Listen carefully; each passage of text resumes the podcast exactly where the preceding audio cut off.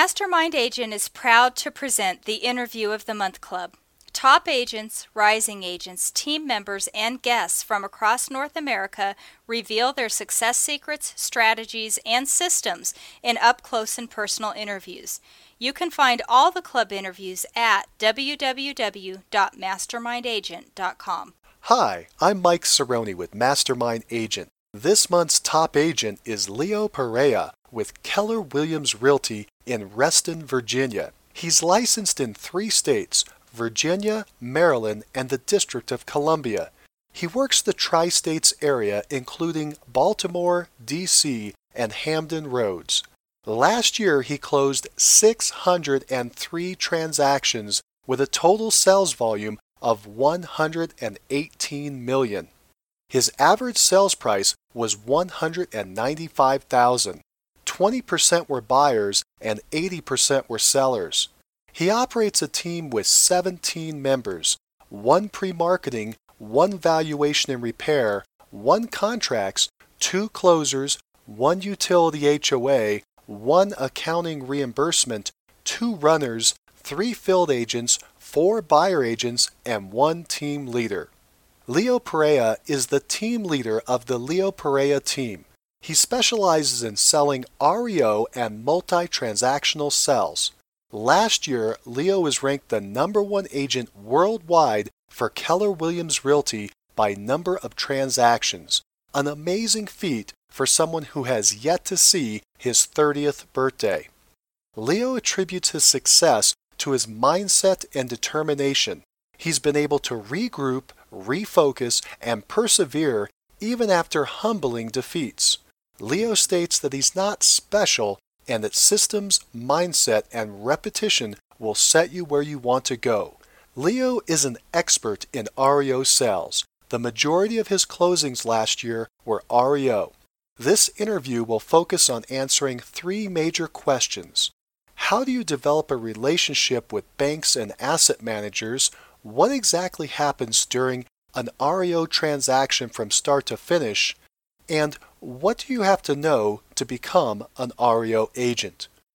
First, a quick word from our sponsor, Real GTV, Real Estate Agent Lead Generation Television. Need more referrals? Get a free script and simple 3-part plan used by a top agent to receive and close 74 referral transactions in 1 year. Just go to freereferralscript.com. That's freereferralscript.com. Now, back to the show. Welcome to the call, Leo. Thank you, Mike. How are you doing? Fantastic. Leo, before we go into what you're doing now, can we go back a little ways and talk about your life before real estate? What were you doing before you got into real estate? That's a great question. I actually was a freshman in college. Wow. So you started as a freshman or as a sophomore? As a freshman, going into my sophomore year. And how did you get into the real estate business? How'd that come about? I read Robert Kiyosaki's Rich Dad, Poor Dad while I was in college, and that was the first time I understood leverage, or the basic concept of leverage. And as I say, it kind of ruined my my college career in the sense of going and getting a job. And I started reading every book I could get my hands on about real estate. So did you complete your college degree? I did, and both my parents have a PhD, so that was not optional in my family. So you got into the business. Did you start selling right away? What capacity did you get in at? I started trying to shadow anybody who would show me anything about real estate. And actually, my father ran into a gentleman at a personal development seminar who asked him if he was interested in investing in real estate passively, which is a very common technique for investors to raise capital. And my father said no, but that he had a son who was obsessively reading everything he could get his hands on. And I called the gentleman. He was not interested in working with me because, as he said it, I was a snot-nosed teenager. But he referred me to a gentleman out in Colorado named Claude Diamond, who, till this day, I think is probably one of the best salesmen I've ever met. And he told me that he would coach me, and he would teach me everything I wanted to learn because, at first, I just wanted to be an investor. And He said that if I paid him $10,000, he would coach me. And at 19, that might as well have been $1 million because I didn't have any of it. So unbeknownst to my friends and family and my parents, I actually took my car and sold it. and gave him part of what I netted out of there, and bought a POS card to get me back to school and home, and signed a contract with him that said he had a wax on, wax off clause that I had to do what he said, no questions asked. And we went through a 1-year coaching program where I didn't realize it, but he was teaching me sales techniques. We were role playing, placing ads in the paper, controlling conversations, you know, all some of that hardcore sales techniques that you need in order to get really good in person. So you started out as an investor? Well, I started out as a wannabe investor, and part of his training program was teaching me techniques, negotiation, all that fun stuff, building a database. And part of his coaching said required me to get a real estate license, because he believed, and as I now believe, that realtors probably have the best understanding of true value in the marketplace. Not, you know, the appraisal approach isn't as accurate because they're not looking into present conditions as much as, you know, past conditions, which I think is the biggest variation between an appraisal and a realtor's opinion. And I didn't want to get my real estate license because I didn't want to be a realtor. I wanted to be an investor, but it was part of the contract that I had to wax on, wax off. And I think that decision changed the course of my life. What happened at the end of that year? At the end of that year, well, when I got my license, I had to find somewhere to hang it. So I went back to the original gentleman who had referred me over to him, and he was launching a Keller Williams franchise. And he did investing in real estate, and that's when I decided to hang my license with Keller Williams. And for me, what my then coach said was important was to find a broker who was okay with creative real estate, of course, as long as you were complying with all state regulations, but that wasn't so, you know, cookie cutter traditional, that would be okay with creative real estate. And I went and hung my license at Keller Williams right when that one franchise was being launched. When you got started, do you think you had a fast start or a slow start? It's funny, from hanging my license, that was October of 2002. I didn't do my first transaction probably till almost May of 2003. So I would say it was a slow start because I was doing mostly administrative stuff, helping run renovations, estimate properties, doing tasks for the office. And it wasn't until I got into an argument with my back then landlord, because I was a college student, with my roommates, that I even considered buying real estate. And I was advised to talk to a loan officer back then, because I was in Virginia, we don't have a protected class for college students. In the District of Columbia, we do. But in Virginia, someone can say, I don't want to rent to you because you're four unrelated 18-year-olds. So we were actually having quite a difficulty finding a rental. And this was when the market was starting to boom. I went and talked to a loan officer, and they said, well, you could buy with an FHA loan. You have stellar credit, because I had bought that car in high school, the one I ended up selling. And we had my dad qualify as a non-occupant co-borrower. The 3% down came from my commission, because I earned that in the sale, and I got the seller to pay all my closing costs. So I bought my first no money down property pretty much the sophomore year of college. And I rented out all the rooms to buddies of mine, and it pretty much covered the entire mortgage. So you were living rent free? Just about. And that's when I realized that there was something to this realtor thing. And that summer, I called every fraternity brother who was in the same situation that couldn't find a rental because of their age. And I said, let me talk to your dad. And when I got their parents on the phone, I said, how would you like me to show you how to pay for your son's college and then some? And I think in a 3-month period, I sold 7 houses and made over $40,000 and stopped waiting tables.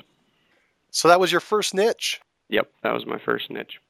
Well, let's move forward. Let's come into the present. Where do you sell real estate now? Could you please describe your current market? Sure. I'm licensed in 3 states. I'm licensed in Virginia, the District of Columbia, and the state of Maryland. And in my market, I reside in Arlington, Virginia, which is kind of in the center of the tri-states. You know, I'm 2 miles over the bridge into D.C. and 3 or 4 miles into Maryland. But unlike most agents that have all 3 licenses that kind of just cover the D.C. metro, I actually have a Southern Virginia office in the Tidewater area, Hampton Roads, where all the military bases are, and then I have another office in Baltimore. So I cover all major metro markets that we have in the three states. Yeah, so I cover a very large territory. What are the market conditions there? Is the market up? Is it down? Is it flat? Well, the interesting thing is, for me, it always varies because each one of my markets is kind of doing something different. As of right now, as a whole, I would say that we're very strong. There's been a lack of inventory placed on the market since the robo-signing debacle we had back in October with all the banks, and everyone kind of put the brakes on the foreclosure process and how they take them through the foreclosure process. So technically, DC is appreciated right now, and it's pretty competitive, but my humble opinion is based on lack of inventory, and I think it's artificial. What is your niche? My current niche is primarily bank-owned homes. So, and I would add to that multi-transactional sellers, meaning I have very few clients that give me lots of listings. So REO would be the largest Toronto business, followed by investors, and then followed by builders and investors/builders. They kind of overlap there as to what they do. Let's go into that REO market. I'm sure there's a lot of curiosity out there about it. How many REOs did you list last year?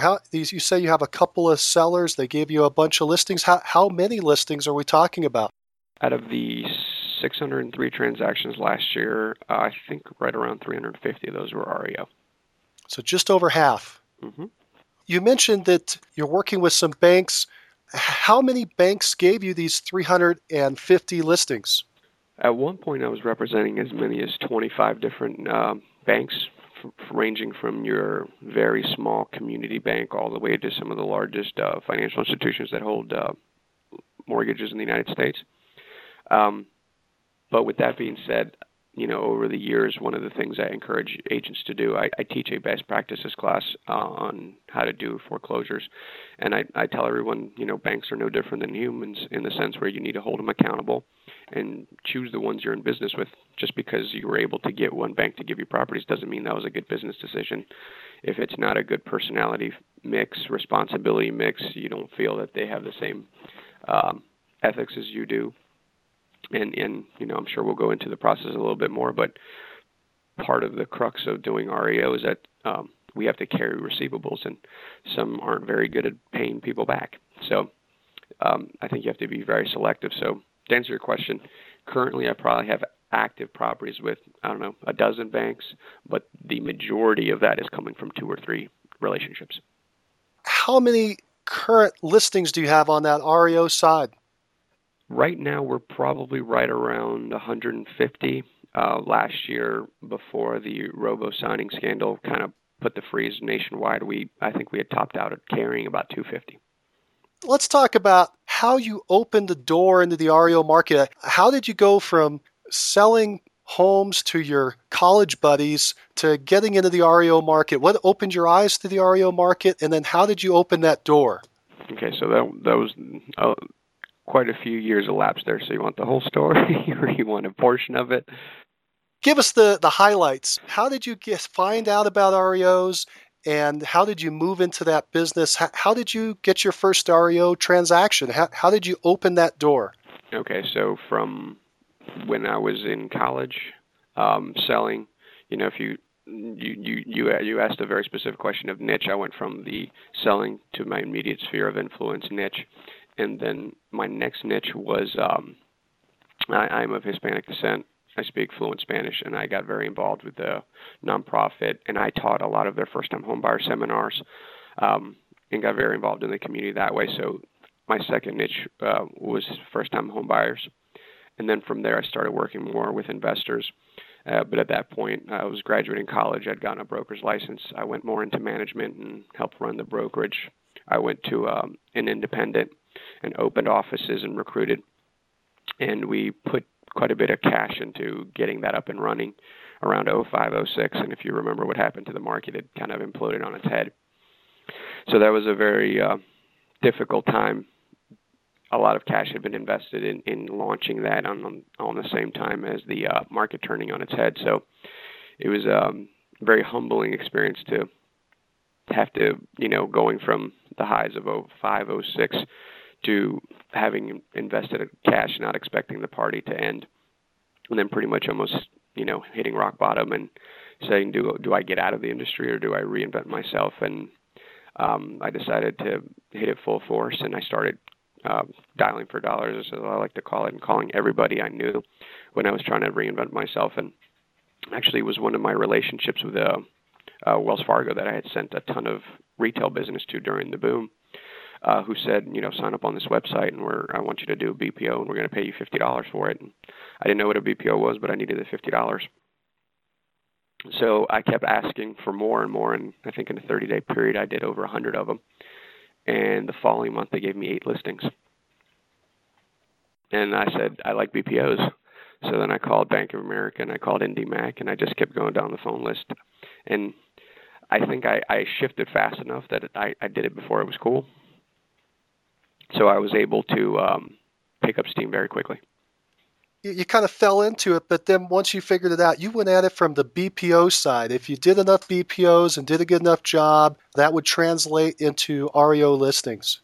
And I want to only emphasize that approach was kind of the door that was open at that time. I really would advise that now, because there's a lot of BPO companies that have nothing to do with REO listings at this point.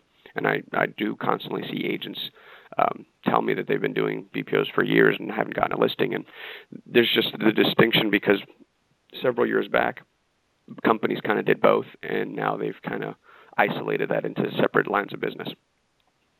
How would you recommend that a new agent or even an experienced agent who hasn't done REOs, if they want to move into the REO business, how should they do that today? How would they open the door today? I think what's key is education and kind of learning as much as you can about the industry. So attending all the national conferences, but networking. Well, there's I meet agents all the time who still say they just go on websites and sign up.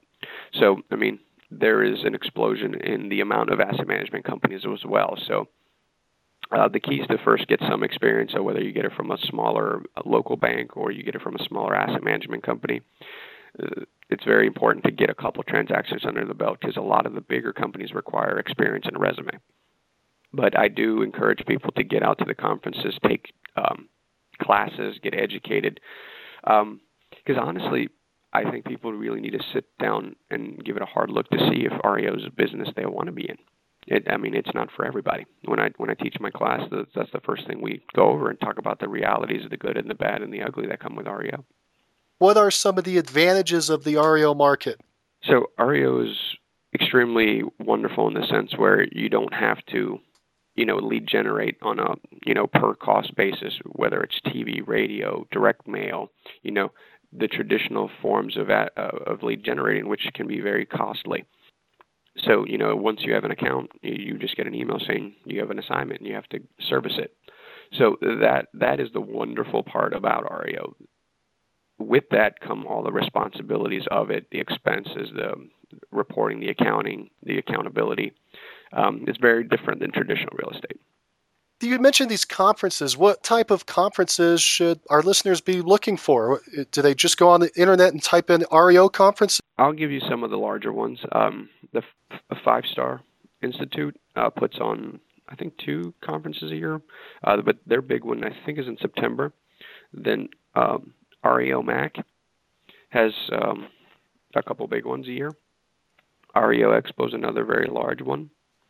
What I encourage people to do is go there, with your most extroverted foot forward, because where I've seen most agents grow their business, including myself, is not actually chasing the asset managers who might offhandedly give you a way in which happens.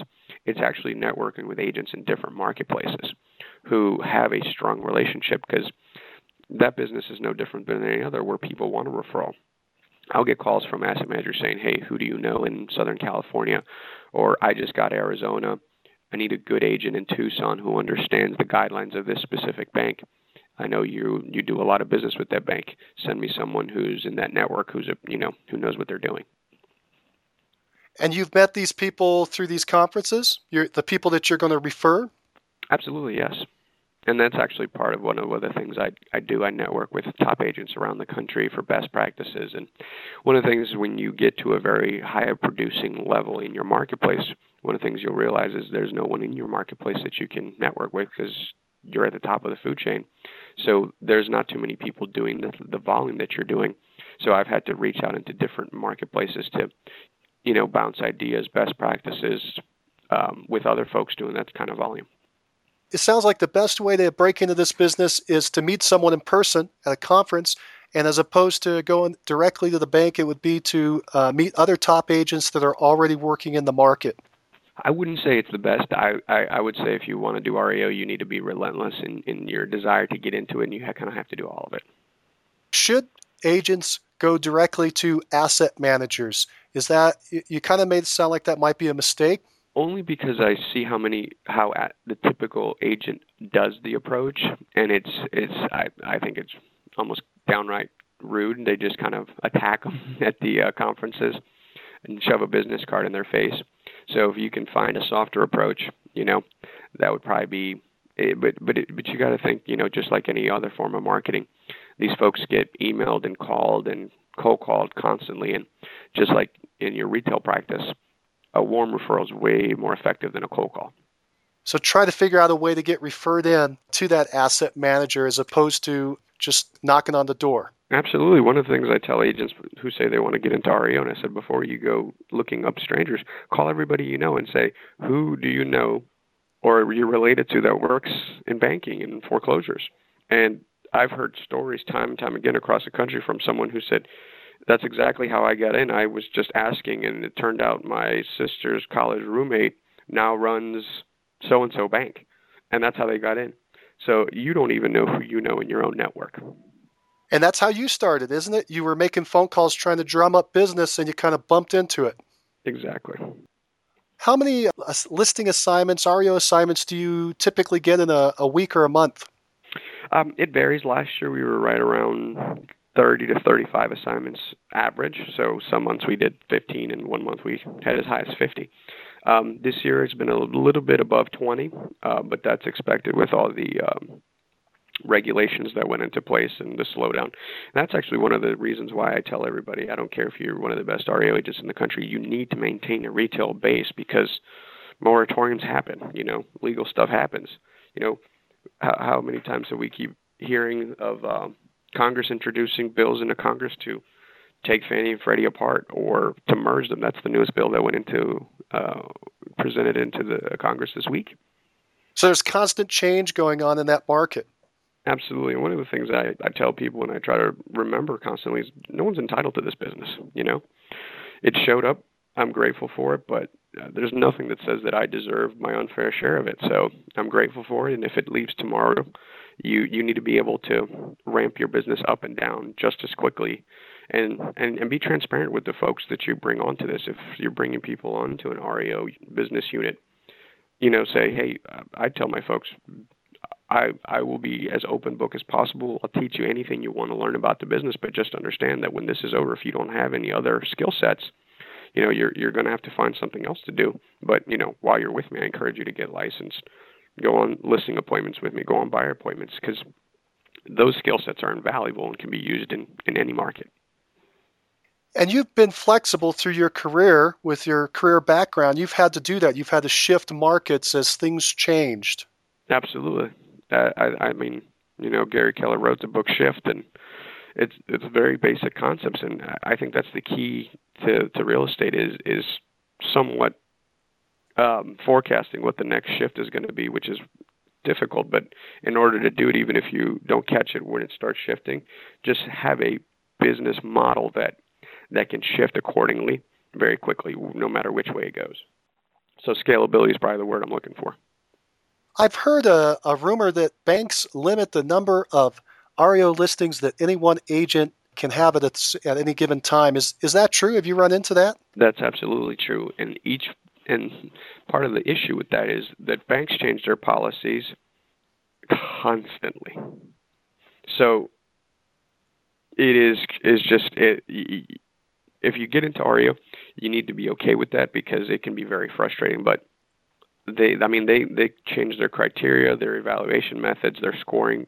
You know, they can come out with a national scorecard that pulls nationally, and, you know, you could get hurt because you're selling too fast, too slow. It depends on what market you're in. And yes, and they limit the number of properties, the proximity to your office. Sometimes it's 15 miles, sometimes it's 5 miles, you know, and the empathy that needs to be had with these organizations, they just have an abundance of properties they need to deal with a staff that's not prepared for it.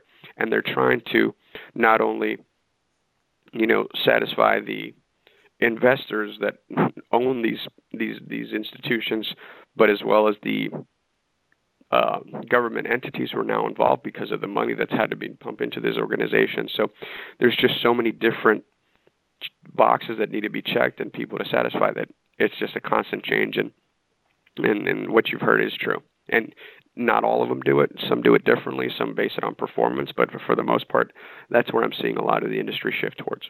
What are some common caps that you're seeing? Is it 3 listings per agent or 5 or 10? Is there a common number that's popping out? It really depends. The outsourced, so just to explain how it works, there's direct relationships where you're working directly with the financial institution.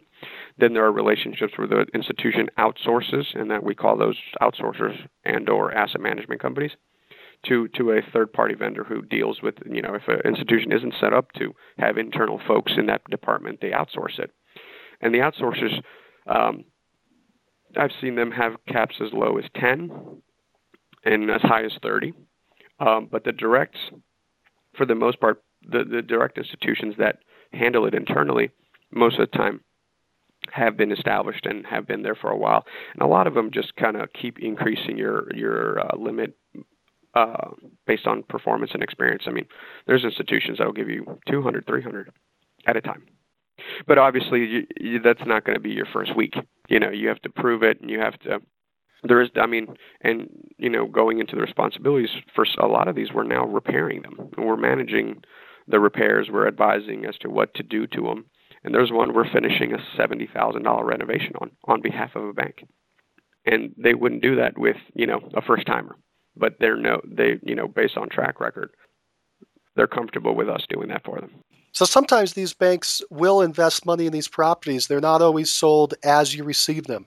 Absolutely. I think that's probably the biggest shift that we've seen in the industry in the last 24 months. And I talk about this when I teach because, you know, if you had to define the goal of REO is to sell the property in the shortest amount of time with the least loss severity for the most amount of money. That's pretty much been the theory with REO, but I would add to that statement because of the shift in the industry in the last 24 months by adhering to the seller's philosophy. So if it's one of the GSEs, they want to stabilize communities, and I want to thank them for it because if everyone was slashing prices and dumping everything on the market as is, we'd be in a much worse double-dip recession. So a lot of these larger ones who hold a lot of paper have an obligation to the government and to the people to make sure they don't topple our economy by just dumping everything on the market. And a lot of them are really pushing to get these properties financeable to an owner-occupant standard, and I really applaud them for it. Walk through a typical transaction from start to finish. Let's say that you have made a relationship, you've become successful and received an assignment.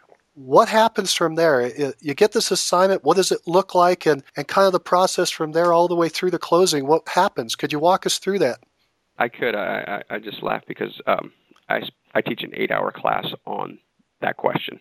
Again, not all banks behave the same way. So I'll just preface the explanation there because some banks literally will do everything for you. And I'll go into the steps of what can vary. And some really delegate pretty much the entire autonomy to you. So I can break it down into pretty much 5 steps. There's the referral of the property. There's then there's the pre-marketing phase of the property. There's the listing of the property, the listing / marketing of the property, and then the contract phase of the property, and then getting it to closing. So, comparing it to retail, it's slightly different because we don't have the additional categories in retail. In retail, meaning working with traditional homeowners. So your first step is, assuming you've already signed up are working with the client. If you have first time listeners to REO, I'll step back. So when you do get an email from a company saying they're looking to bring you on, be prepared to provide your copy of your license. A lot of them want to see your broker's license, E&O, general liability, resume. Variations of that. Some might ask for less, some might ask for more.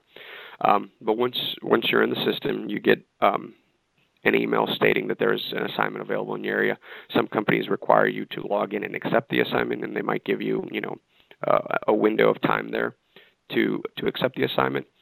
Some just put it in your queue, and you have to start all your responsibilities. But the first task that you're going to be asked is to determine occupancy, and that's typically a 24-hour window that you have to determine whether the property is occupied or vacant. And it's up to you to then go out, again, following each client's specific guidelines. And if you find it to be vacant, you can move the property into that pre-marketing phase, which we'll get into next. But it gets a little tricky when you can't determine what it is. So, I encourage people to start from the second they get it. It starts in the office, as soon as you get the property, log into the MLS, see if it's previously listed, because unfortunately half these listings we're getting are currently on the MLS as a short sale, and you call the agent, they're telling you it's fully approved to bring them an offer, right? I tell everyone the most important word that you kind of need to have in the back of your mind is empathy throughout the entire transaction. Empathy with the short sale agent who has put his time, money, and effort in for the last 6 months to, because you're letting them know that he or she is not getting paid, and they need to take the listing out of the MLS. I mean, it starts at the very beginning where you're almost in an uphill battle with confrontation to it not being in the MLS and you getting to the house and there's an occupant in the house and you're delivering the news that the property's been taken back through foreclosure auction and you're trying to identify who's in the property. And those conversations vary from the homeowner or the previous borrower who's well aware of the situation to a tenant who's got no idea. If you're knocking on the door of the 5th of the month, it's not uncommon that they paid rent on the 3rd and the property's been foreclosed on now. What do you do in those situations? What do you do with those tenants? Again, each client has a different guideline. The larger government intervened institutions actually are incredibly accommodating. If it's a tenant, they refer to a different department that validates the lease to make sure it's fair market rent, and we'll honor the lease and actually rent to them. Versus a smaller bank who, depending on each state has different laws. For example, Virginia pretty much states that the lease gets wiped out. It's through the foreclosure action, and it really depends. Some states are more pro-consumer and have different rules in place.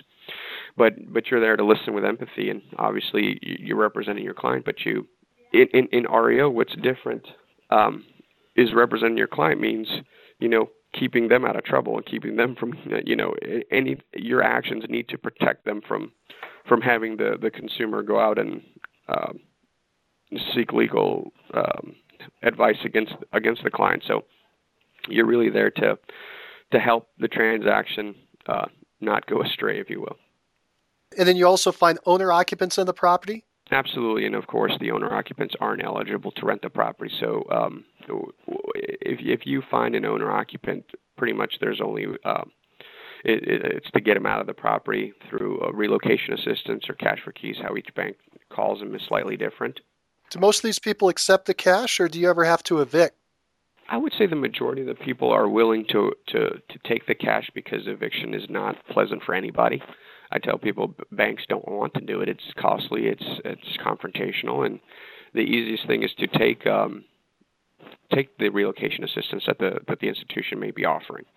But unfortunately, this is one of the things that I spend quite a bit of time when I'm teaching is saying, you really need to be okay with the outcomes no matter what they are, because in real estate, we can only really control activity. I see agents get frustrated or angry with someone in the house, and there's absolutely no need to. It's their situation, and you don't know what they're going through. And a lot of the time, some of these larger homes, the $500,000 home, the cash for key offer may only be $2,500, and they, that doesn't give them enough money to cover their moving expense, or just waiting it out for the 90-day to 6 months for the eviction to take place, might be a better financial situation for them, because relocating to somewhere comparable costs more than that in rent. And each person's different, and sometimes they don't have anywhere to go, and just waiting it out till they can try to find a better opportunity is the only choice they have. And it's really not up to you to judge at all. You're just there to facilitate both sides of it.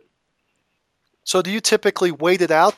No, I would say most people, I truly think most people are good. And a lot of this stuff had to happen outside of people's control. You know, the economy shrunk and people lost jobs. And I mean, people are not proud of this. This is an embarrassing moment, and they don't want to put their family through an eviction. I would say most people are willing to work with you. You mentioned that some of these properties, they were trying to sell them short sell. You call the agent from the MLS, and they have a contract already, an offer that they're trying to present to the bank. What do you do in those situations? Those are unique in the sense where, the gambit of things that can happens. I've seen the actual, because remember, there's a lot of moving parts. The listing agent could have been working through a servicer, right? And I'm getting the foreclosure through the investor, the GSE, who actually owned the interest to the note. And I've had times where they were correct, and they actually had a valid contract that was getting approved, and the foreclosure sale was rescinded, and it goes back to the servicer, and we don't do anything with it. We've had them happen where they just ran out of time, because as you as a realtor and anybody else in the current industry knows, sometimes, they just didn't get approval in time, and the foreclosure sale happened, and there's nothing to do to reverse it. And we've had it where that short sale selling agent, the buyers on the buyer agent side, contacted us, and we were able to present that offer and get the sale done without even going to market. But that's only typically when the buyer might be the tenant, because that's actually a very common situation, right, where the tenant's attempting to buy the house as a short sale. But typically, if it's an outside buyer and the property is vacant, the bank's just going to take it through its entire funnel, if you will, and advise the buyer who had the short sale offer and to wait till when they bring it to market again. Whose job is it to secure the possession of the property? Is that something that the bank is doing, or is that something that you're required to do? And that depends on the relationship. Some banks literally do all of it for you and send out a property preservation company to secure the property, and others have you do it. And I would say it's almost split nowadays, but a good half of them make you do it yourself, and that's step one of where you need to protect yourself. When you're securing property and doing stuff on behalf of the seller, you need to have all kinds of documentation that A, you have the right to be there, but B, that you're following all the state laws. So most state laws, when it comes to trashing out leftover property and securing stuff, they have a rule of thumb that says anything over $500 worth of garage sale value is considered personal property, and a personal property eviction has to be done on the property. You can verify from the neighbors or from the homeowner that they moved out, but if there's personal property, an eviction has to still take place. We got the referral. You verify occupancy. So from verifying occupancy, one of two things happen. It's immediately vacant, and then we move to the next step, which is the pre-marketing phase, or it's occupied. And then your goal is to get it to the next phase of pre-marketing, getting it vacated. So A, you can either do a cash for key situation if it's occupied, or B, the not-so-pleasant eviction takes place. And then once either one of those routes take place, you're at step two, which is the pre-marketing phase. Once the property is vacant, you notify the client, and then the following instruction will be to secure the property, whether that's you doing it by hiring a contractor directly, or the bank sending out their property preservation company. And then the next step the initial services that take place with the property preservation. So, if there's leftover stuff, trashing it out, cleaning it up, maintaining the lawn, turning on the utilities, all that stuff takes place. And depending on the client, you do it or they do it for you. So you set up all the reoccurring services that are going to take place, utilities, maintenance. In the winter, we winterize. In the summer, you clean out the pool, depending on the value of the house and the type of pool. Some clients may want you to have the pool operational. You know, if it's a selling point, they want you to have it operational. If it's an above-ground pool that isn't of the best quality, they'll just have you tear it out. So you really need to understand what the client's guidelines in. And one of the overarching themes at all times is protecting the asset. And that doesn't just mean the actual physical property, but, limiting liability for your seller. And, that might mean tearing out a pool, filling it in, building a 6-foot fence, and putting a padlock on it to be HUD compliant. So it really depends as to what the client's wanting to do. So you would have to get bids for all that work and present that to the client, and then the client decides yay or nay? Absolutely. Each client's slightly different. Some, require one bid up to X amount, two bids up to Y amount, three bids up to Z amount. Some have their own prescribed vendors that if you use their vendor, you don't need a bid. You just turn in their client and they deal directly with the vendor themselves. Absolutely. And then part of the pre-marketing phase is determining the marketing strategy. So you're going to complete a BPO, which I didn't define earlier as broker price opinion. And these are not fee. This is a listing BPO. So you're saying, hey, this house, the best way to dispose of it is to get it to an as-repaired condition because 80% of the sales in the last 6 months have been owner-occupied. We're in a highly transient part of the country based on the military base. 60% of the buyers are military, VA loan. We're most likely going to have a VA buyer. This house needs to be repaired to a VA appraisal condition, because if we go as is, we're going to heavily discount it for an investor in order for the investor to come in and buy it and do the same thing. So it's really your job to determine that. And a lot of times we then need to come up with a scope of repair to argue our point, and that either helps the bank make the decision to repair or to discount accordingly for the as-is sale. So you have to have a firm handle on how much it costs to repair items. Absolutely. That's probably the biggest differentiation between traditional vanilla real estate in REO. Not only do you have to have the stomach for it, the financial wherewithal, but really have a clear understanding of repair costs and the discount you give for the lack thereof. How did you develop that? Did you do that by putting out just X number of bids and you learned over time? Did you go to a class? Did you read a book? Well, remember, my background was almost designed for this. I represented investors and ran renovation crews for years, so my personal experience was almost perfect for this. One of my top agents that works on my team was an insurance adjuster for 10 years and actually went and assessed burn damage and stuff like that. So I really have a unique team. But one of the things I encourage agents to do is spend a little money in your own education. And I'll tell them call a local lender and tell you to give you a couple names of appraisers and just call an appraiser and say, hey, what day are you free in an afternoon? Would you like to make a couple $100? Stick an appraiser in your car and pull 4 or 5 REO listings that are being sold as is, and tell them to walk through with a pad of paper and tell you, what would you fail this house on an FHA inspection? And that's really because one of the biggest fallacies that I don't think people understand in the BPO is when you're checking as repaired, you were saying this house is FHA/VA financeable. It's not paint and carpet. And that's probably the biggest mistake when you choose to repair an REO. If you're not going to, paint and carpet, but also fix the bath, the kitchen, the peeling paint, all the issues that come with an FHA or VA loan, you might as well not do it because you're just throwing away money because it still has to be an as-is sale or a conventional sale. And in a lot of markets where, these are first-time home buyer properties, you're not going to get the conventional buyer. So you really need to – that's why the bank is hiring you, because you're the local market expert with local knowledge and you really understand who the buyer pool is. A lot of the neighborhoods we sell in, we're selling in the low 100s. And the percentage of loans that are actually conventional versus a FHA or VA are minimal. So if I do minimal conventional repairs, I'm setting up my seller to fail. Because they won't be able to sell into that market with a first-time home buyer. Absolutely.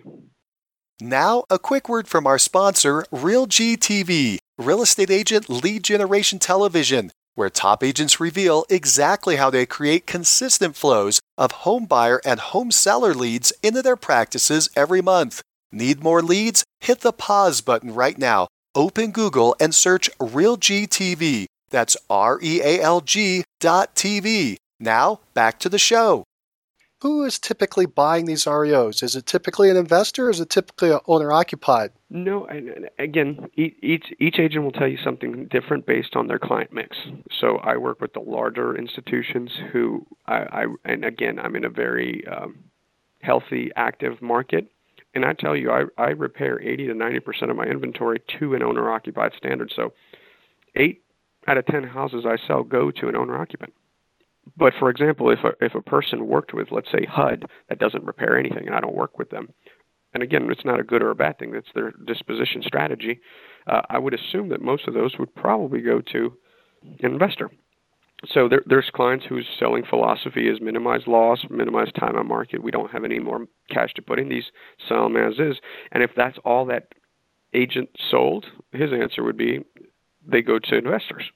But as an overall industry, I think there's a shift, and most of this is because Fannie and Freddie control the majority of the paper in the country, and they're the ones pushing this to an owner-occupied, stabilizing the market. And I personally think that that's the right thing to do to get us back to a healthy market.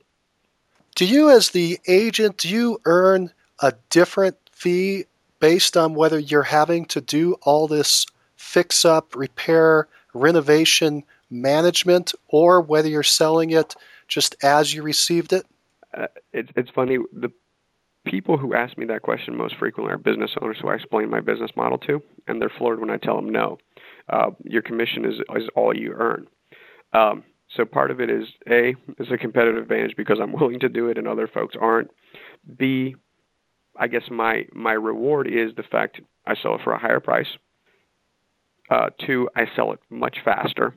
And 3, I actually get to sell it, because one of the things with REO is very timeline driven. You only have a set amount of time before the property gets sent to auction or gets reassigned. So if I don't sell it, all the time, money, and effort I spent is not, it's the dollars spent are reimbursed, but I don't get compensated for the time, money, and effort, gas, everything that went into marketing that property. We're in pre-marketing. What else do we need to know? You got to do a BPO. You have to come up with a marketing strategy. The repair scope, the scope of repairs is very important, determining what needs to be done to the property. And again, for clients that don't repair, it's an exercise in evaluating what needs to be done. But I tell people it's extremely important that is done as detailed, even on the low dollar properties you know they're not going to repair, because that's the biggest adjustment in value's condition. So if you don't have a firm handle, for example, if there's a property that as repaired would sell for $120, and as is the broker saying it needs $8K and would sell as is at $100, and the client decides to list at $100, but really, $8K might only be paint and carpet and some new appliances, but they didn't take into effect that the roof is shot, that the windows have broken seals on them, and that the hot water heater needs to go. An investor may only offer $70,000 because they need to have enough spread to be motivated enough, or even Harry homeowner who's going to, put sweat equity and do the work themselves. You got to make sure that you're valuing correctly. That if your as is value has enough of a spread in there where whoever buys the house, whether it's for profit or for homeownership, has enough incentive to do it. You've mentioned this term multiple times. I think we should define it. As is. What does that mean to you? So there's two boxes on the BPO on strategy. As repaired, I defined as financeable according to FHA and VA standard. As is, meaning it's sold as is. And typically, as is obviously is defined that the seller is not going to do anything to that subject property. So as is could be financeable still. If it's new construction, it was just lived in very gently and nothing was done to it. It's newer construction.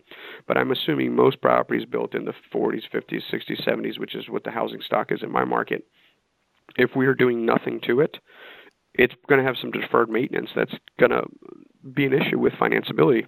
In my opinion, FHA and VA are getting even more stringent every day on the inspections, and they're almost full-blown home inspections now, where I have the inspectors crawling through the crawl spaces and double checking everything, which, again, I'm not complaining. I think it's a very good thing.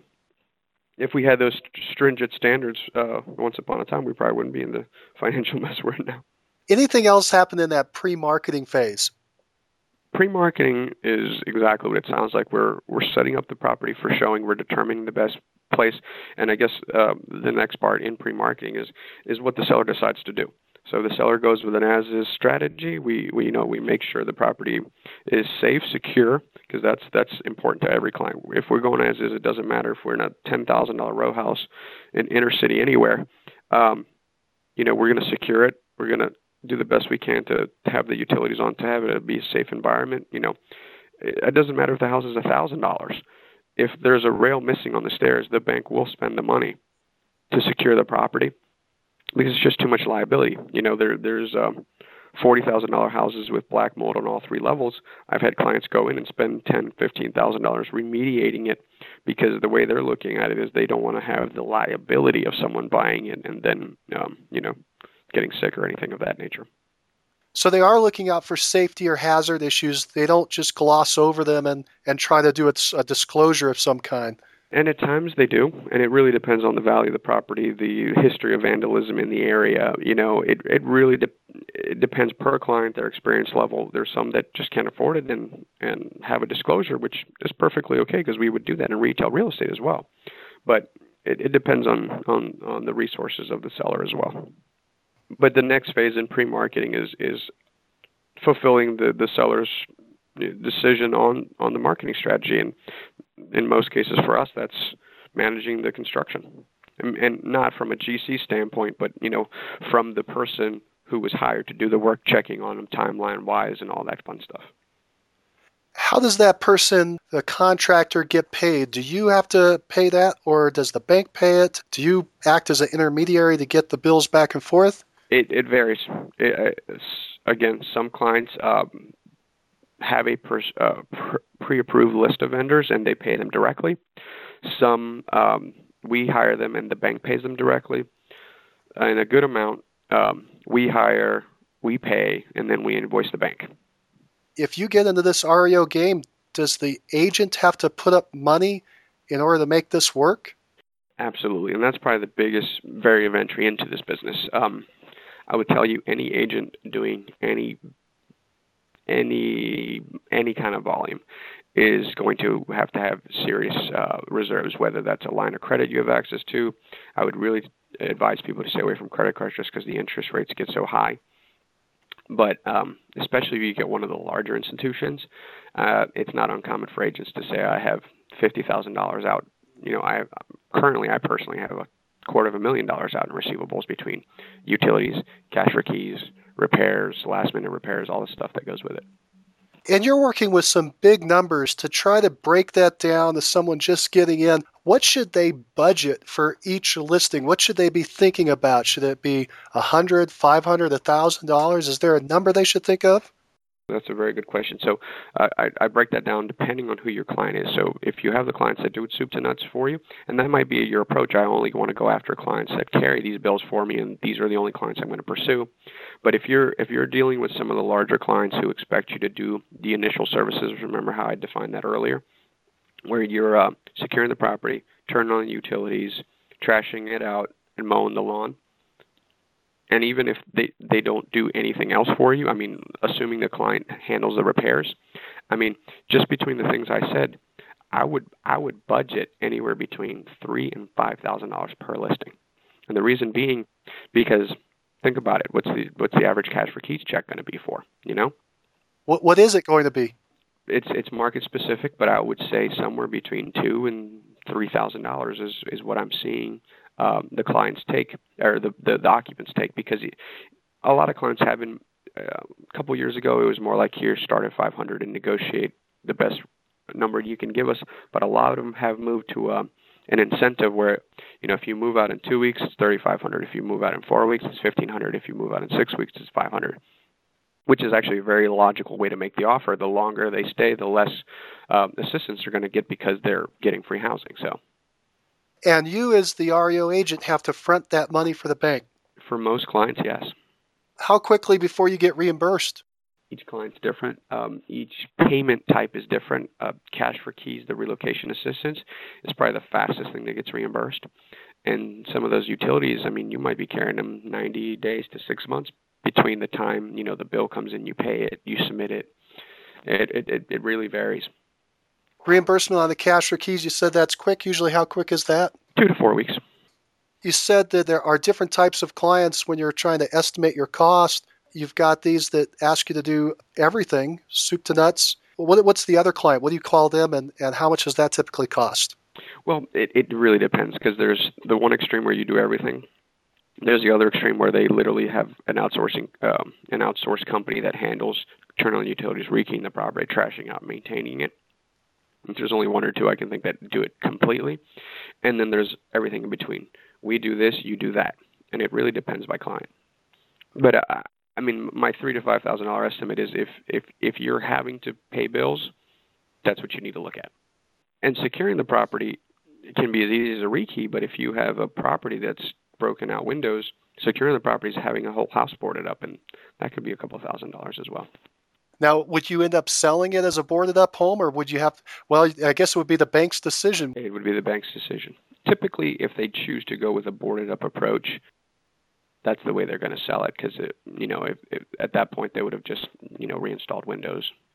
So to finish up pre-marketing, the bank makes a decision on what work's going to be done, and then it's your job to make sure that if they've chosen work, that work actually does take place. Absolutely. What happens next? Once the property, you've completed the pre-marketing, meaning you've decided the marketing strategy, your seller has agreed or disagreed with you, and you guys have come to a conclusion the house is marketable, you then get a listing agreement. And our listing agreements are a little different, and you make sure you read them carefully, because some, you know, if you're not paying the right co-op, that's on you, as we all know with our MLS rules. You know, sometimes they offer a bonus incentive during this period. The REO MLS agreements have very different language, in the sense where they're required language that you need to disclose to the listing community versus the buyers in the community. You have very prohibitive language. Most clients don't allow you to use the word REO or foreclosure or bank owned, because they have a negative connotation. And a lot of these properties are in great shape, especially after they spend $10,000, $20,000, $30,000 renovating them, and they don't want anyone to lowball them for an investor, because they're really looking for that owner-occupant. There's some institutions have pre-qualification requirements where you have to get pre-approved with their lending side. You don't have to use them, but you have to be qualified, because banks have learned that, you know, they're under contract 20 or 30, 60, 90 days, and then it falls out because the buyer wasn't qualified. And a lot of them, since they happen to have a lending side, said, well, you have to get qualified with us. You don't have to use us, but we want to know that before we take this house off the market for 90 days that it's for real. And that's all stated in your listing agreement. Mm-hmm.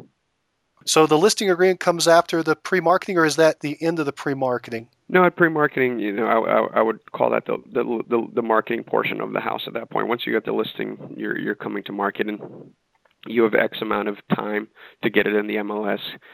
Some require a minimum amount of photos, certain language, certain riders, certain material at the property. So you really need to understand your client's expectations as to what the requirements are. And these properties are getting audited from an internet basis to having third-party inspectors go out to the properties with a checklist saying, is there a sign in the ground? Do we have the appropriate sign rider on the sign?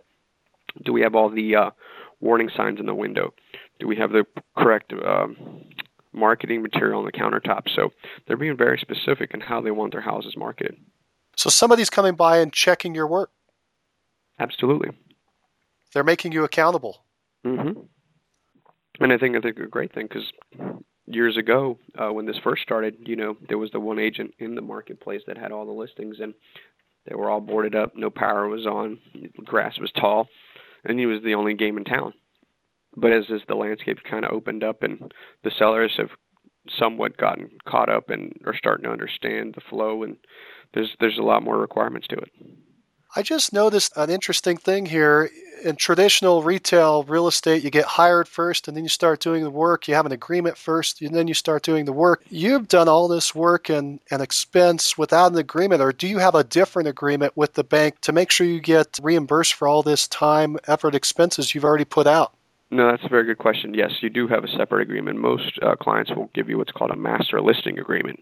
That's just a, ongoing relationship that says, we'll send you a supplemental listing agreement per property, but this is what's expected of you. It tells you what liability they have, what liability you have, what kind of insurance you need to carry, what the turnaround time, how to submit for reimbursements, or they'll reference a sales guide or a manual of some sort that specifies how to do all that other stuff and what the responsibilities of each party are. What's the typical time on market for one of these properties? It really depends as to what strategy that the client decided to go with, whether they were able to follow your pricing suggestion. Unfortunately, some of these clients really have their hands tied and have to start higher based on restrictions by the mortgage insurance company or by underwriters or whatever valuation method they used in addition to your value. And it's always a factor of price. So depending on how well priced they are, they might sit on the market a little longer. But really, if you follow the philosophy, I think last year my average days on market was like 29 because we repair so much of our portfolio. If things are not working out in that marketing phase, do banks make price adjustments or condition adjustments? And if so, how quickly? It really depends, again, on the client. Some are very strict and, they keep reassigning it in the third person. It's just like retail ends up selling it correctly when you have a difficult seller who's not listening on price. Others, again, it really, I think, goes back to that level of trust and experience that you have together. If I have a client that I've sold 300 homes for, when I say, listen, this is the neighborhood, this is what's going on, you have to drop to this price. Here's two recent comps, they drop the price. But if they don't have that level of relationship, a lot of this stuff is going through a portal or a metric where it says, you need to be on market for 30 days before your first price reduction. Then after that, we can reevaluate every 15 days or it's every 30 days or every 90 days. So each client has a very different metric, but for the most part, all of them do systematic price reductions. During this marketing phase, do you do anything in addition to what the bank requires? Do you have any standard practice that you do to get the word out or find a buyer? Absolutely. We've been in our market for a while, so we do have a list of agents we've worked with in the past, and we'll email them out. And you can do a lot of the traditional stuff depending on the price point, and if the house bears it, do an open house. Not all REO is treated the same. So, we have REO that's not in a very safe part of town, and it just wouldn't be a good idea to go sit in the house for 4 hours. So obviously on those, we wouldn't treat the same way, but if the price point bears it, absolutely any type of tradition. You can do brokers opens, you can do open houses, any of that stuff that you would do in a traditional setting. The sellers actually really like, once we get into the $200,000 and $300,000 REO listings, I'll have them professionally photographed just like a retail house and send that to my seller, and that's actually a very good way to get more business. Does the bank have any kind of restriction against you finding the buyer on your own listing?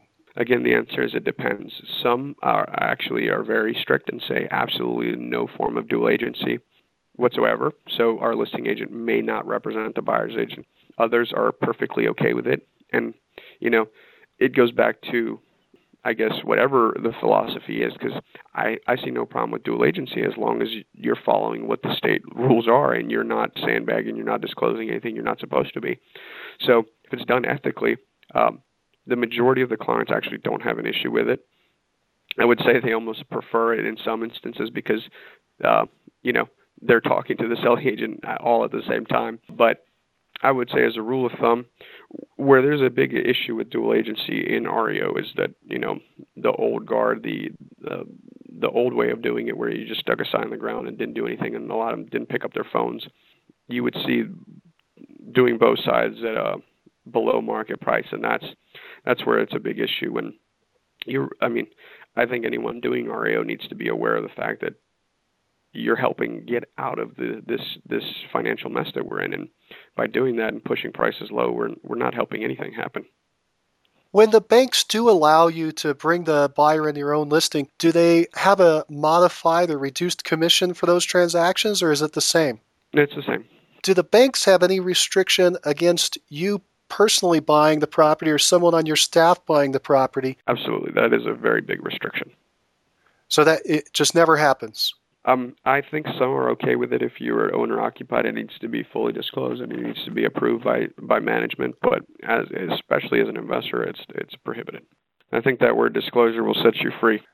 Okay, so we've got the listing. We're doing the marketing. Eventually, a contract's going to roll in. What happens there? Well, during the marketing as well, I encourage people to have very clearly defined systems. So, again, I think the biggest part of doing REO successfully is being a good educator, and you're educating the buyer's agents in the marketplace. The buyers, if you're the one dealing with them, because it's not traditional real estate, right?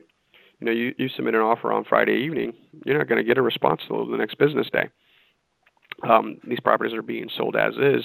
You know, even if we repair them, they're still being sold as is. So you have to be able to articulate that to the selling side, so that they're not setting the wrong expectation.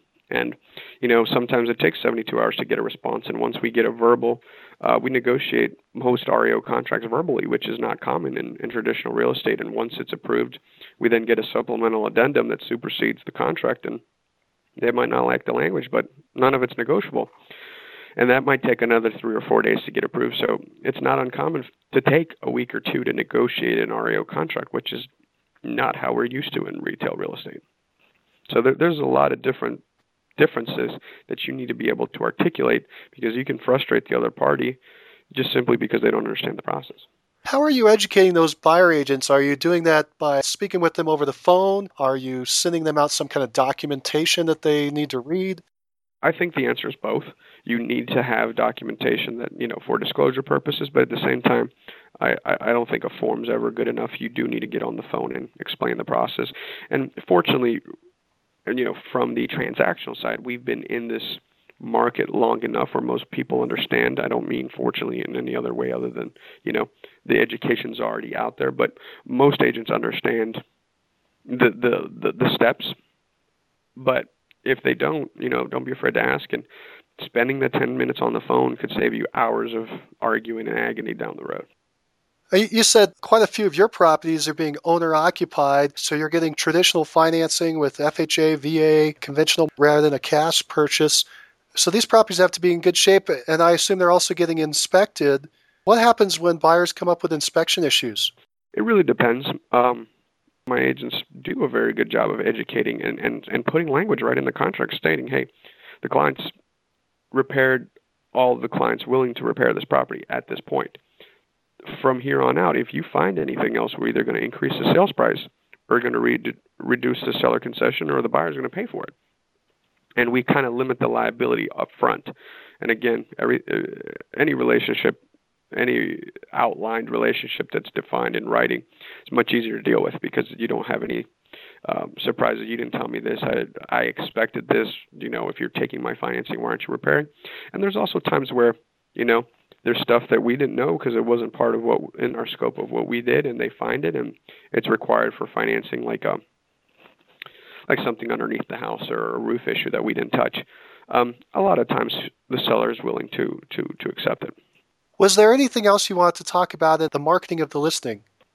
I think the biggest thing is to make sure that you don't treat this different than retail. I think most REO, I want to say most, a lot of REO agents, because it's not retail, don't give it the proper marketing it requires. I think, you know, at the heart of this, we're still marketing and selling. So, you know, take the higher quality photos. Make sure you have as many pictures as your MLS allows you to upload. You know, have the upgraded distributions into Realtor.com, Trulia, Zillow. Have them out there. Put them in Craigslist. Have flyers. Do open houses. Market your properties. And I assume the final point on that is make sure your client knows that you're doing that.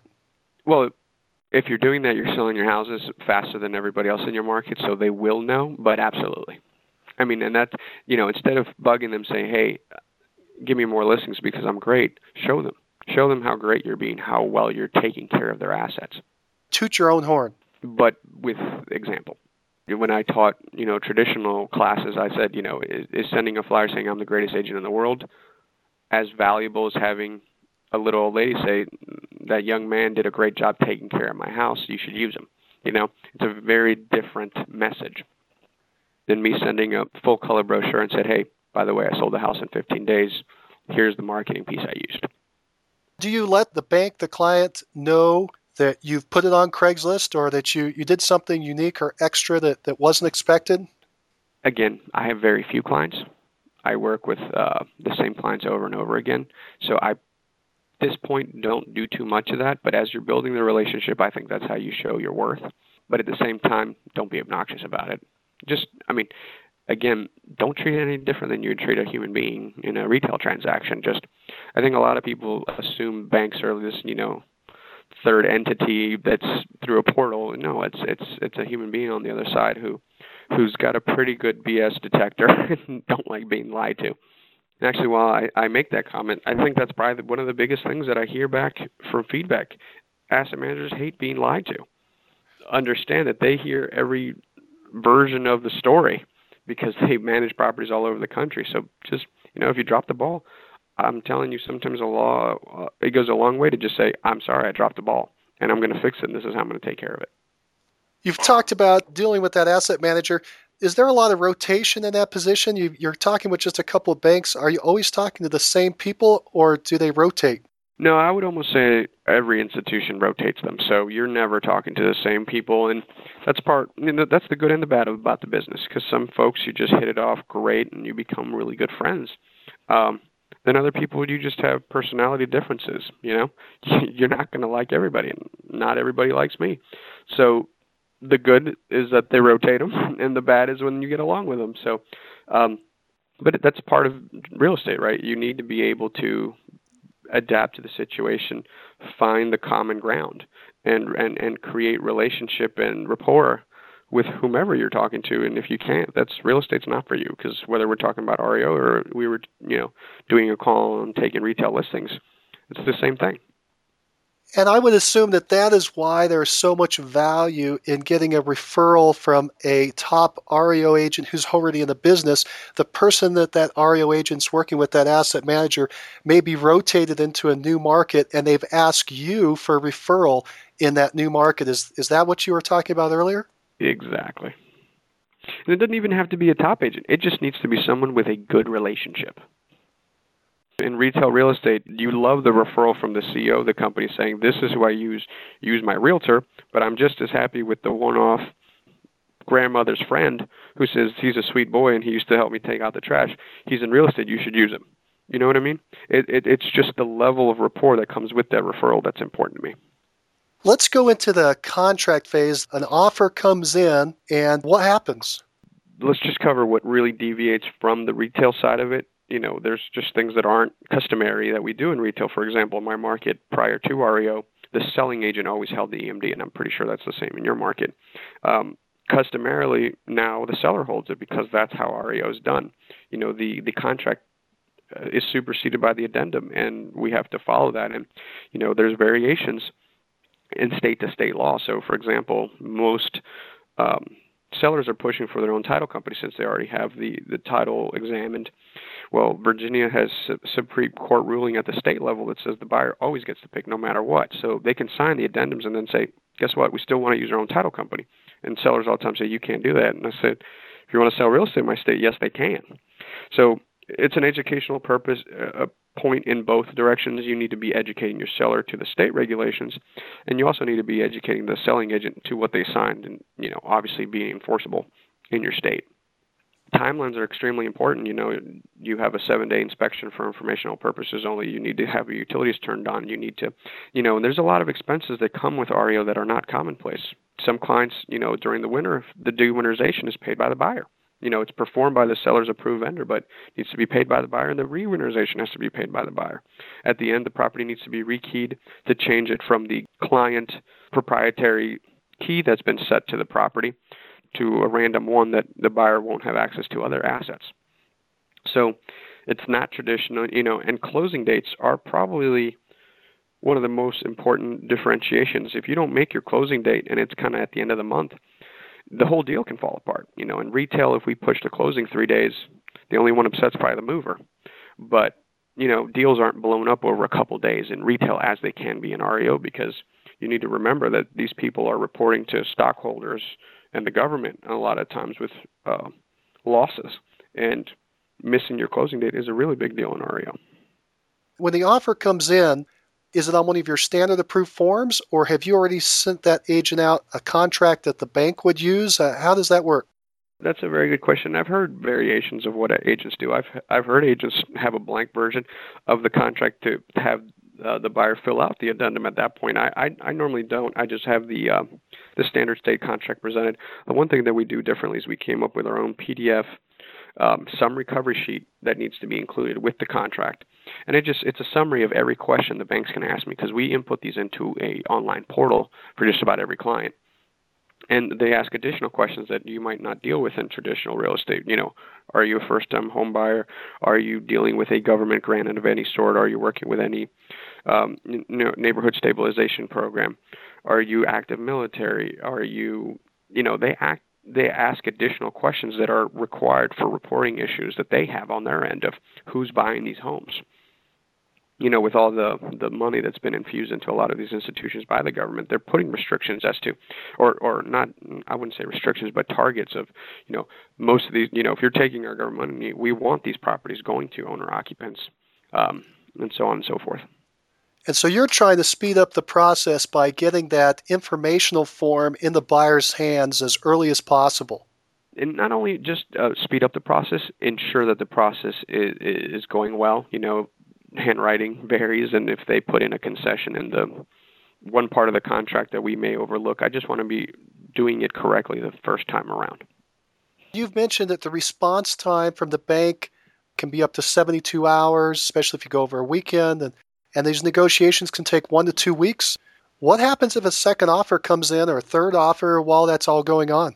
Most clients, it is, until it's ratified, that's contract law in the whole country. Until you have meeting of the minds and both parties have ratified the contract, you can everything's negotiable. Some clients' philosophy is the second they accept a verbal contract and we send out addendums, they will, give them 2, 3, 5 days, depending on the institution, to ratify that contract, and they will honor that offer. Others clearly state, and that's part of the required language in the MLS, that we will continue negotiating multiple contracts, and until you have a ratified contract from us, we're at liberty to negotiate whatever we want. That is state law in just about every state. I wouldn't say it's very good faith, but it's allowable. So it really varies on to the seller's selling philosophy, which is one of the things I said at the beginning. On what percentage of your properties do you have these multiple offers occurring? Again, it depends on when you ask me. Right now, it's on a good majority of them. 2008, I couldn't give them away, and I was selling them at 90% of list. So do I see that coming back? Maybe. And again, it depends. I would say on half. It really depends as to how well we repair the property, market the property, or how well the seller decided to do it. It's not us. I really just think we're the messenger here. Who's negotiating these things? Is it the asset manager that gave you the listing in the first place, or is it a different person in the organization? Each client's different. Some are sectioned off into the exact steps I said, where you deal with a pre-marketer at the beginning, and then it gets over. So I might be dealing with one individual for pre-marketing, and then when it goes to market, it's an asset manager. But the asset manager is the one who's helping determine the marketing strategy, and that's who I negotiate with. But a lot of times, they need to kick it up to management. If it's below their approval level of, list to sell price, they might need approval from their manager, from the mortgage insurance, from who knows? There's all kinds of, from the investor on the note, they have delegated authority up to X, and some need additional approval above that. Who's signing off on the agreement? Is it an asset manager or someone else in the bank? Typically, it's the asset manager. Sometimes it gets sent directly to an investor, but I would say 99% of the time it's the asset manager on behalf of, and that's a common question, during the process. Hey, I need a copy of the power of attorney. Anything else we should know about that contract phase? Where you have the biggest nightmares in the contract phase are both with the repairs and closing. And the closing portion of that is title. So the biggest problem with REO is that you have a lot of people who you have no control over who affect your performance, meaning the property preservation companies, the title companies doing the searches. So I encourage you to be a relationship builder at all phases of this process and start building those relationships early, asking them, you know, is the title clear? Do we have the deed recorded? Do we, you know, for all the agents who may listen to this call, you know, see all the flaws that can happen when you're on the buy side and try to build a system around that so it doesn't happen again. So obviously, you know, if the utilities aren't on, you get to the home inspection, that delays you 3-4 days. And I mean, the most important takeaway is to make sure you're hitting your closing dates. You must have something that tracks all these dates and times and events. How are you tracking all these things to make sure they happen when they're supposed to happen? Software. I really think if you're doing this at any decent volume, you must have software that you're comfortable with. I'm not going to advocate one or the other. I'm glad to share the one I use, but the key thing is that you have a software that's within your budget, A, and B, that you are going to actually use. So, but I think it's impossible to do this at any voluminous level without having good software. Which one do you use? I use ebrokerhouse.com. And that's able to track all these events that are happening all over the place. The key thing with why I didn't say top producer, which is very common or anything like that, is that, you know, CRM is a true relationship manager. So we're managing the lead to then a customer, to then a client, to then a past client, and we're marketing the relationship, right? And what we're doing here is we're managing property. So this software is a lot closer related to, let's say, a construction property software, which what you're managing is an asset through its life cycle in your organization. And, you know, one seller could be 10 properties. So I'm not managing the relationship with my software. I'm managing the tasks associated with the asset. And then once the asset's complete, you know, we don't need to mail to the asset. You would consider what you do heavily property management oriented. The only reason I don't say yes automatically is because that, you know, I don't manage rental properties or anything of that nature, but I think the best way to describe it is asset management. Have we completed the contract phase? Are we ready to move to closing phase? Yeah, absolutely, because at that point, you know, it slides right in. And the key thing is to make sure that we're hitting all the guidelines, that your final expenses are being reconciliated on time. You know, if there need to be expenses on the HUD, that they're on the HUD, that you have all your bills turned in, you know, that you're changing the locks, that the wires are going out at the same time. And, you know, it's a little different in the sense where, you know, if you make a cash offer and then you switch to financing, it can mess everything up because it was a different addendum, different disclosures had to be associated with it. And it's different than in the retail world. And a lot of times the selling agents, it gets frustrated because it's like, I don't know what the big deal is. We do this all the time. Well, it is a big deal because REO is not the same. And, you know, there's process and procedures for everything. Well, I think a lot of the agents out there that are listening who have not been part of REO might make an assumption that commissions or fees would be different than the retail side, and I assume that they would think that there were a lot less. Are the commissions similar? Are they less? Are they more? Are they, you know, what's that income side look like? It's definitely different. So direct clients typically pay, you know, somewhere between 5% and 6%. And they all instruct you on how to split the co-op. So, you know, there's clients that pay you 6 and you split 3 and 3.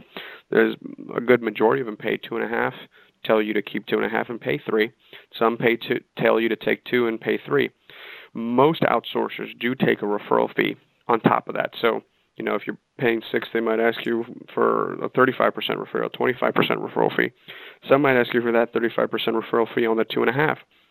So this is where in the beginning of the call, I tell people who are getting into this business and who are already in this business to become very systematic in your numbers and drill down to them and, you know, track what the average assignment is, what your average reimbursements are, what your average commission is, and seeing what each client pays. Because if you have a client who's only giving you one listing a month, is being rude, paying you a lower commission, and is difficult on reimbursements, I would advise you not to be in business with that person.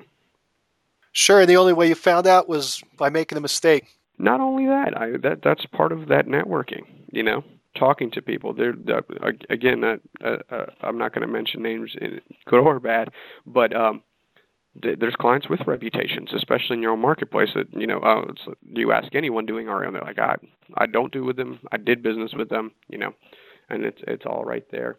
if you're networking. And when I said networking with agents, I would encourage you to network with REO agents in your own market, because they're the ones that know the guidelines better than anybody else. I'm surprisingly really good friends with the top agents in my own market, and we talk all the time and compare notes.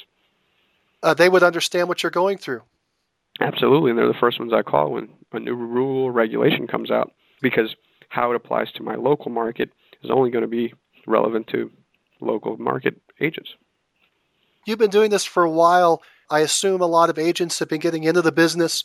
Has that put downward pressure on the commissions being paid by the banks? I think it's a lot of things.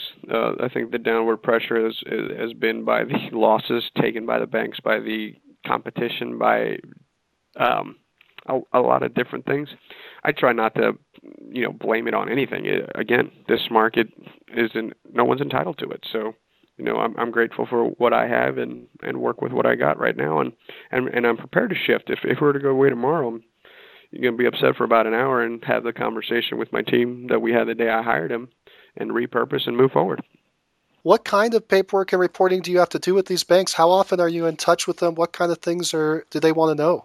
They want systematic checks, whether it's weekly, biweekly. They want updated photos. They want reports. They want monthly billing. They want there's the good amount that we do on our end, and there's a good amount they do on their end, where they're measuring your list to sell ratio, your days on market, your average spread between what you said it was going to sell for, what it actually sold for. They track everything. So there's a lot of reporting that comes with REO, and not necessarily you're even aware it exists. That software helps you keep on top of that. I can see, because of the software I have, I can see how I'm doing. So I can literally go in and see, and I just checked for someone 2 days ago, that year over year, I'm down 30% on monthly assignments. And that's a good thing for me to know, because I need to adjust accordingly with folks and payroll. And either we adjust in expenses or we adjust in activity and bring in alternative activity to supplement that income. And I'm very transparent with my staff and say, listen, we're down this much. We can either let somebody go, or we can all pull together and go get that much more business. You're not doing all this business just by yourself. You have 16 other team members. What do they do? What kind of responsibility do they have? What kind of titles do they have? How do they fit into this picture? Sure. And as I mentioned, I network with top agents around the country. And every time I ask a question of that nature, I get the same response. I used to do it this way, but I'm currently doing it this way. So I'm going to answer it the same way, because I've been doing it one way, but with the change in inventory, I'm exploring other options as well. But currently, it's more of a team of specialists. So the positions that if you're going to do REO that can't vary is you need to have a full-time billing and accounting person. Whether that's two people, three people, or one person. There needs to be someone who's submitting the bills, following the guidelines, asking for the check runs, verifying payment, doing all that stuff. And most real estate agents don't have attention to detail by design, right? We're sales folks. So you need to find someone with that high attention to detail who is going to get your money back, because I think the average REO property, I'm putting out more than I collect in commission. So if I don't do my reimbursement correctly, I'm losing money on every single property. Well, how do you find that person? Well, I would encourage anybody who's running a business to get very familiar with hiring and staffing and personality profiling and understanding the different, natural predispositions that people have towards doing a certain task. And then obviously hiring. I normally go with personality, profile, and lastly skills, because nothing that we're doing is rocket science. I think we can teach anybody just about any portion of this business, as long as they're, wired to do it and willing to do it. So are you looking for someone with an accounting background or a bookkeeping background to go into that position? For those positions, yes. Yes, but to me, even above that is are they a cultural fit within your organization? What other positions? Field folks, whether that's just a pure runner or someone with the construction background that I mentioned earlier to assess the repairs. We have a pre-marketing person who really just focuses on getting the properties vacated, you know, if there is something we need to deal with, scheduling evictions, scheduling cash for keys, relocation, all that stuff that goes with it. Then I have someone in valuations and repair who literally all they do is make sure that all the BPOs are perfect and that the repair scopes are being done correctly. Then I have somebody else who negotiates on the MLS, all the contracts, you know, back and forth, whether it's my agent on the MLS or that person directly, but negotiating with the asset managers, making sure that the contracts are being ratified. And then I have a closing department, making sure that everything's being closed on time. That's a lot of people running around. Yes, it is. What do you do? My job is to, sometimes I describe it like a hospital. So, you know, I'm the chief surgeon. If you're not talking to me, it's a good thing. I normally have to get involved when the surgery goes awry and either, you know, be the fireman and put out the fires, but most importantly is maintain the relationships and continue getting the business coming in. I mean, once you have it, I think that's where most REO agents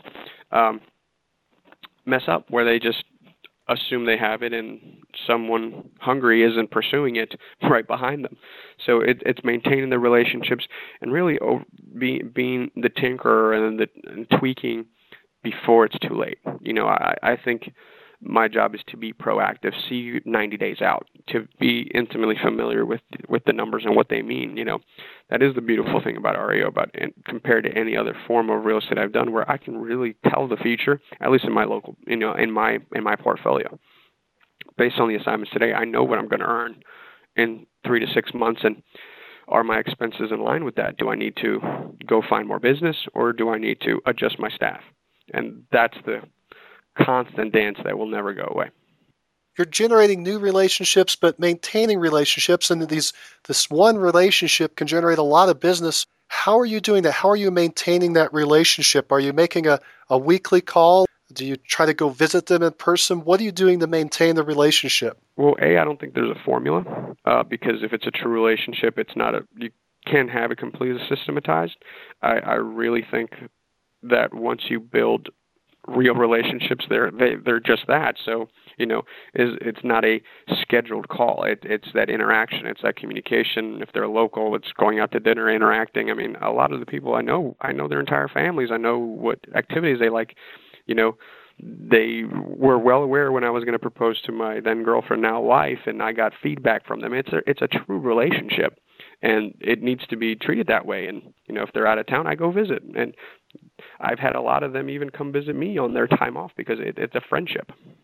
Going back to your team for a second, how do you compensate them? Are they being paid hourly, salary, some type of commission? How does that work? So I have several models because I'm in expansion market. So in my local market, everyone's pretty much salaried with a per transaction bonus. And then I have others where we do a revenue share, and, you know, with the market the way it is, I think I'm going to move more towards that, where, you know, I have different folks specializing in very small geographic areas, and they kind of take care of it soup to nuts. But either or model works. You just need to be comfortable with it, and you need to understand the economics of your marketplace. So, for example, if you're selling properties at an average of $30,000 and your minimum commission is all you're getting, which would be $1,000, it's almost impossible to do it on a revenue share, and you really need to have folks with fixed expenses. But if you're in a market that has a higher price point and there's a bigger spread there, you know, the revenue share might be a better option because you can weather the ups and downs much better. Okay, you said you're running a couple different models. It sounded to me like you're opening up a different market, kind of like on a franchise model. I'll show you how to run it, and we'll split revenues. Is that correct? Did I understand that? That's not what I do. There are folks that do that. The expansion markets where I do revenue share, it is me. It's still my relationship. I just, you know, I'm looking at where my business is and where I want it to go in 3 to 5 years. I don't plan on being in those markets long term, so why do I want to go create a financial footprint? I just want to be in there while it's good, obviously serving my client to the highest ability and, you know, serving the marketplace, both buyers and the broker community. And that's the best way I know how to do it without spending too much in my footprint, but at the same time being able to service everybody with the highest level of integrity. Leo, you have all these people running around. You have all these expenses. some people might look at this and say, are you making a profit? And that's something that you need to look at on a daily basis. And I'm completely transparent with my folks, and I tell them the second I'm not, and I've had this conversation when we've dropped the ball and, you know, may have jeopardized a relationship, and say, you know, I've been doing this since I was out of high school. It's all I've ever done. I will always be able to feed myself and my family selling real estate, whether I have to get in a car and put people in the car or go on a listing appointment. This is what I do, and I know how to do it very well. And I tell my folks, if REO goes away, I'll be fine. So you guys are more dependent on each other than I am on you. Is the overall operation profitable? Are you making a profit? Oh, absolutely. Absolutely. Would you mind disclosing a percentage that you're making, some kind of net profit percentage? Anyone doing volume, because REO, and I'll take this moment to say that, is a very low margin business. I mean, there's a lot of expenses that go with it. I just told you that most clients pay, you know, less than 3%, and you have to manage all of this. So where you're getting is scales of economy and using that volume to offset the expenses. But I would say that on the low end, I know REO agents that make 10%. Probably the highest net margin I've heard of is 30, 35%. And last year, I think I was at 22%. You've mentioned that you think education is valuable, and you mentioned how you educated yourself. What do you recommend that a new agent or agent that wants to get into REOs, how would they educate themselves? Are there schools they can go to, classes? There's quite a bit of them. I'm a little self-promotion. I am the national instructor at VRM. VRM is Vendor Resource Management, which is the largest outsourcer in the United States. They, for the longest time, had a sole source contract with Freddie Mac. Now they still have the lion's share, but they're doing Fannie and Bank of America and other institutions. They have a very good class. If you go to www.vrmco.com and click on the training button, you can find the next class and spend a day with me. But Five Star has another certification program. I guess the important in the vetting is who's teaching it. You know, make sure that it's an institution that is recognized in the industry and that the instructor knows what they're doing. How would somebody who hasn't been in the industry determine that? How would you find out that the organization you're thinking about getting educated by knows what they're talking about? Well, that's the beauty of the modern age we live in. You can Google anything and give people's feedback. You know, go get on the forums, see what the chatter is. And real estate agents are not shy of telling you their opinion. So you could find out what people recommend, and, you know, go on forums, ask, and people will tell you what their opinions are. Are there any organizations or communities that people should consider joining? There are several. The larger, more respectable ones are in positions where they're really not taking on any new members, but just there are several. But I would suggest if you just go out and Google, there's a whole bunch that'll come up. Could you name drop a couple? NRBA, REO Mac is another one, REO Connection, REO Broker. There's several out there. Leo, I'd like to talk a little bit about you. Why do you think you've been so successful? I think that the answer to that is just systems and determination. I mean, I don't take no for an answer, no matter what I'm doing. And I think I've gotten some clients just because they're like, well, you know, are you going to keep calling me every day? And I said, yes, I'm going to keep calling you every day until you hire me. So I think some just gave up and hired me. Again, I don't claim to be smarter or better or more successful than other people. I find people that are doing something I want to do, and I model them. I truly don't believe I need to reinvent anything. I need to go find people who are doing it at a very high level and emulate them. And my journey into really studying successful folks has been very surprisingly pleasant, because they'll pick up the phone and talk to me. And, you know, if you're asking true questions and you're not wasting their time and you're trying to give them whatever you have in your life experience, most people are very open and generous. What do you think that a new agent would need to know to be successful in the REO business? What advice could you give them from a big picture perspective to make this all work? If you don't mind, I'd answer that question a little differently. I would tell a new agent that, you know, they've picked an incredible industry to be in, because you can truly do whatever fits you best in real estate, whether it's doing REO or it's doing new construction or focusing on investors or focusing on first-time home buyers or focusing on move-up buyers, being the neighborhood expert, being the expired cold calling expert, working a specific niche, working your PTA, your country club, whatever you choose as a business model, study someone who's very successful at it. There's people in very specific niches who only do a 1 mile radius and have a phenomenal multi-million-dollar business. So before you even decide that REO is that niche, sit down and figure out who you are, what behavior patterns and lifestyle patterns make you the happiest. So if you're not confrontational and you don't like rejection, don't cold call. Go for a referral business where you're high touch, high interaction. If you don't like being spread out, maybe don't do REO because you end up normally covering a large geographic territory. But I think you just need to have an honest self-discovery conversation with yourself, figure out what makes you tick, and go find, before you go build that model, I would advise any new agent to go join a team doing what you think is going, because then you can get inside the machine, see how a machine really works. And in my study of top agents and travel around the country, almost every top agent I know started on a large team. And I really think that goes back to mindset, because no one told them no and they thought it was completely normal. They went out and did the same. I think most of the folks on my team have never worked in real estate. And to them, selling 50 houses a month is completely normal, and they just think it's weird that people only sell 2 or 3. So, and I'm not being facetious about that. That's what their mindset is. And, I tell my folks, the greatest compliment you can give me is one day go out and build a great business yourself. I don't expect anyone to, live and die next to me. But I really think that, that's one of the key denominators I've seen in a lot of top agents is they worked for another top agent and those large models and mindset just were normal to them and they didn't expect anything different. And, one of my first mentors was asked, he's like, how did Leo go and sell, 15 homes in 3 months? And he said, because I didn't tell him he couldn't do it. Leo, what drives you? What motivates you? That's a very good question.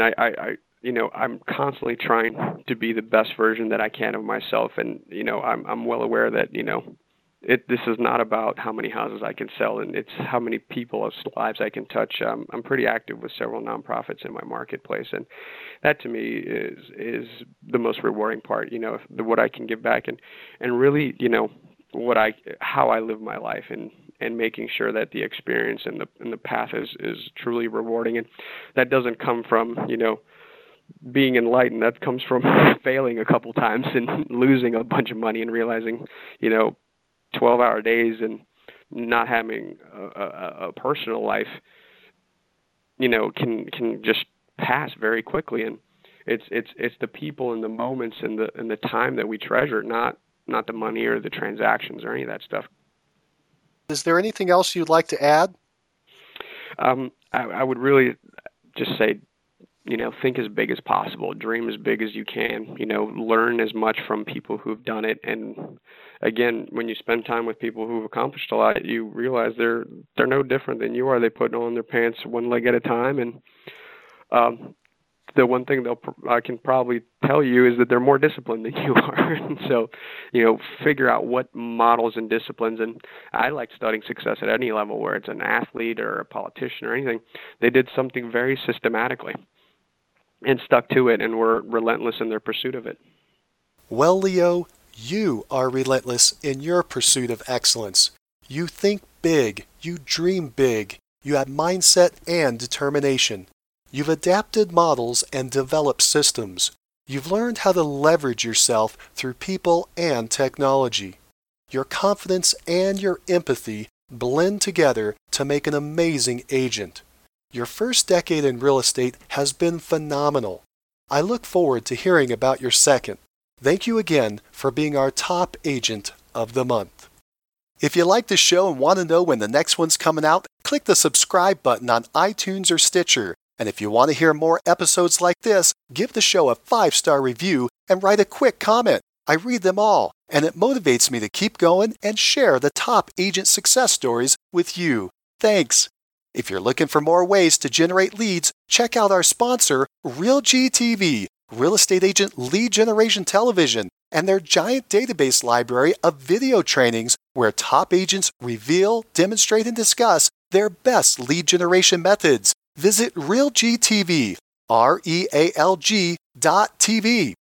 If you're low on funds or just want to get the maximum leverage, check out my masterclass webinar titled Top 5 Free Lead Sources for Real Estate Agents. Learn more at freeleadtime.com. That's freeleadtime.com. Oh, and if you have a real estate friend who needs some inspiration, tell them about the Success Calls podcast. And don't you forget to subscribe right now to hear all the great top agent ideas. Keep moving forward. You've been listening to the Mastermind Agent Interview of the Month Club, where top agents, rising agents, team members, and guests from across North America reveal their success secrets, strategies, and systems in up-close and personal interviews. You can find all the club interviews at www.mastermindagent.com.